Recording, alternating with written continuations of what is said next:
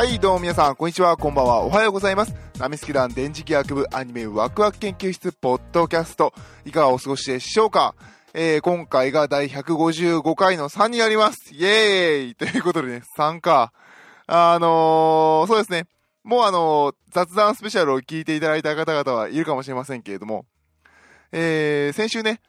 ラブライブサンシャインのフィフスライブの、えー、に来ていただいて、スワローセブンさん、天台さんとね、3人でラジオを収録したので、そちらの方をね、上げてね、2人のご好意もあってね、毎週毎週1人で上げるの大変だろうということで、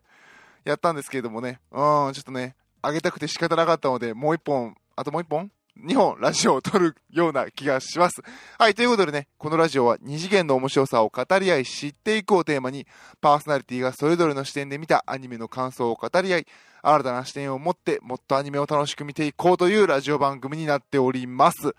はい、ということでね、タイトルにもある通り、えーガールズパンツァー最終章第2話見てまいりました。はい、いやー、面白かったですね。あのー、ガルパンは最高だぜ、ヒャッホーってやつですね。うん、まあね、あのー音響、音響じゃないや、えー、録音かな？の山口さんがツイッターでも言われてた通りね、意外とみんなの革新的な、あのーネタバレを ツイッター上に書かないっていうところがね、なかなかこうガルパンおじさんたちの、えー力が見えてる感じがして面白いですよね。うん、まあね、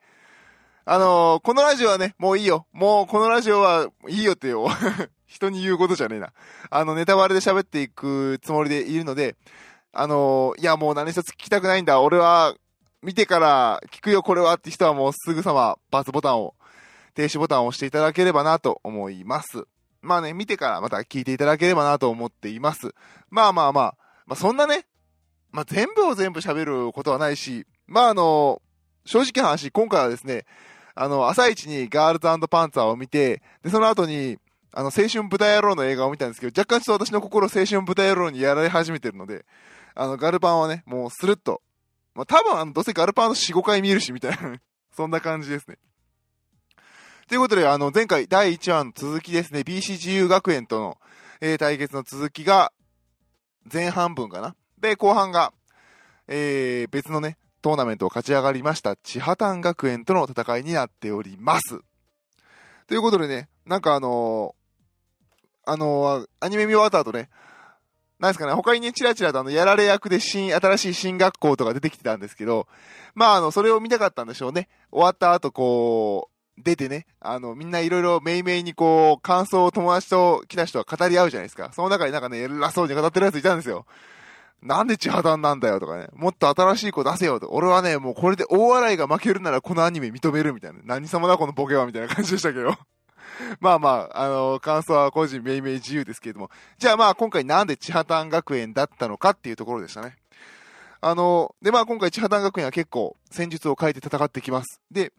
その前の BC 自由学園とともに今回の2話のテーマとしてちゃんと変わらなきゃいけないっていう話がずっと言われてるんですね。で、BC 自由学園も戦って変わろうとしている。でも、まだ、急ごしらえでほころびが出て負けてしまうと。で、えー、っと、あのキャラ何やったっけ、あの先輩の、ちょっと待って、キャラがいすぎて分からへんな。えー、っと、大学選抜チームの、どれやったっけ？めぐみ、あずみ、ルミのどれやったっけ？ちょっと待って、キャラが多すぎて分からへん。えー、っと、えー、っと、えー、っと、えー、あずみか。あずみがね、先輩がとしてね。で、あの、BC 自由学園を連れて、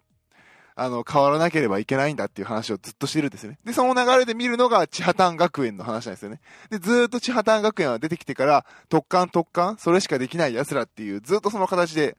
扱われてきていた。なので、すごくその、千葉丹学園を出すっていうことに意味があるんですよね。で、その変わらなければいけないことの一つとして、ちゃんとあのもう3年生が卒業してしまうんだっていうところ。だから、黒森峰は、もう、あのー、ああ、もうキャラ名がすぐ出てこなかったな。えーっと、えー、エリカか。いつみエリカが隊長としてずっと動いてると。もう、だから、うん、変わらなきゃいけない、変わっていくんだっていうのがテーマなんだなと思いながらずっと見てたので、なんかなんで千畑なんだよって言ってる人を なんか見たときは、うん、お前もう一回見てこいみたいな。もう一回見てこいみたいな。そんな感じでした。まあ気持ちはわかる。他のね、新しいところをどんどんどんどん投入して、驚きとワクワクがあるのを見たい気持ちもわからないではないけれど、でも今回はすごく面白かったですね。その、変わっていく、変わらなきゃいけないんだっていうところのテーマを元に見ていくとすごく面白かったですね。またね、まあね、今回、えー、私が見させていただいたのは、えーと、なんだっけ、あれまた、チネチッタのライブザウンド7.1やったかな。で、まあまあまあ、ちょこ、なんかかなり音にこだわられた箱で見たんですけれども、まあ、あの、席が取れない。なんでみんなあのガルパンおじさんなみんなすぐ席埋めんの？みたいなね。本当にもうたまりませんわ。で、一番朝一の回で、まあ最速のね、で、まあ本当、本当は真ん中ら辺で見たかったから、ちょっともう一週間ぐらい空けようかなと思ってたんですよ。で、今週のラジオはもう撮ってあるし、みたいな感じで。ほんなら、うちのツイッター周りがみんなさ、あの、前日の日付変わった後の最速上映にみんな言ってんだよね。やめろやめろおいみたいなね。なので仕方なし、仕方なしじゃないですけど、まあね、あの、朝早く起きれたし、で、青豚のチケットは取ってたので、で、まあその前にやってる、あのー、ガルパンのチケットを取ったんですけど、まあ前から3列目ですわ。見づらい 見づらい思いっきり首をね、ずっと上に上げてるから結構疲れますね。で、画面の端々の動きはやっぱりちょっと見えないですね。見づらいですね。でもやっぱり前の方で見るっていうのもそれはそれで良かったかなっていう感じはします。やっぱりあのね、あの自分の視覚いっぱいに画面があって戦車がバンバン動くっていうのは結構見てて楽しかったですね。はい。今回もね、あのー、水島監督は 4DX を意識したのか そんな面白い映像もありましたし、見てて楽しかったですね。あとはそうですね、あの、やっぱ、あの、音がいい箱で行ったので、ドッカンドッカン楽しかったんですけども、まあもうね、この作品に関しても、戦車の音をいちいち語るのは無粋でしょう。そうですね、今回の作品で、一番こう、音として面白かったのは、あのー、一番、えっ、ー、と、前半の BCGU 学園で戦うところの、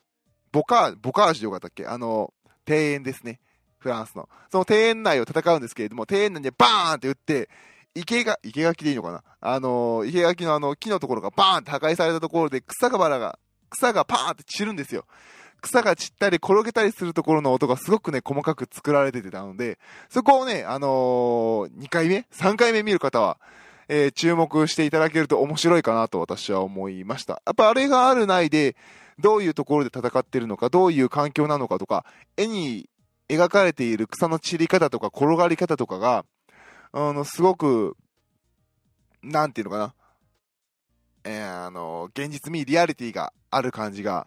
個人的にはしましたね。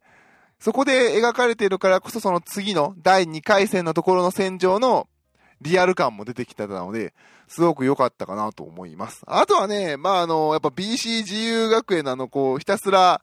ケーキを食っていただけのマリー様が実はすごかった的なところのシーンが良かったですよね。あれはいいなっていう。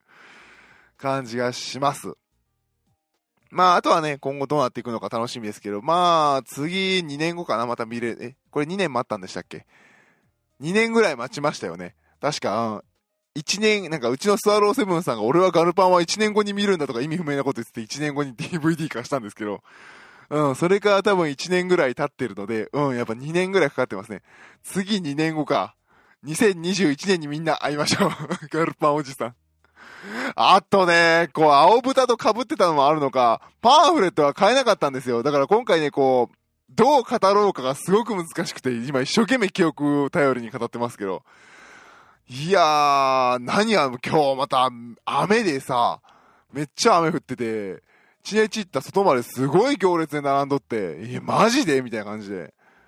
絶対並ぶの嫌やった。風邪ひきそうやったしね。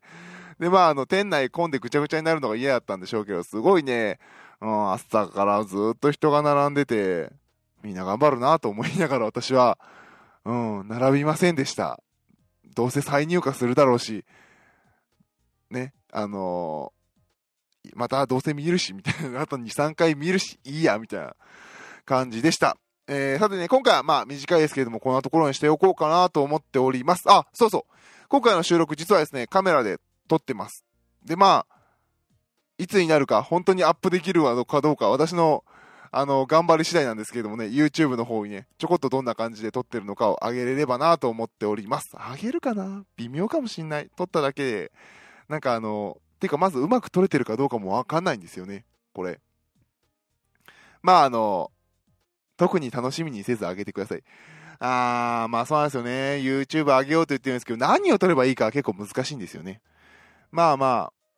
収録風景か、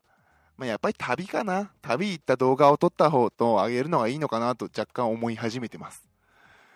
後ろ姿で喋ってるだけの映像面白くねえなと今喋りながら気づきました。はい。ということでね、まああの、我々ナミスケ団電磁気学部はですね、あの、このワクワク研究室というラジオをもとにね、あの、いろんな人にね、見てもらう？聞いてもらう？まああの、いろ、こんなね、アニメの見方があるんだっていうのを、最初も言いました通り視点をね、みんなで増やしていって楽しくアニメを見ていければなと思っております。はい、ということで今週は第155回の3ということで、ガールズパンツァー最終章、えー、第2話の感想をお届けしました。最後ちょっとぐだっちゃいましたね。ごめんなさい。はい、どうもパーソナリティは私、電磁気役でした。ありがとうございました。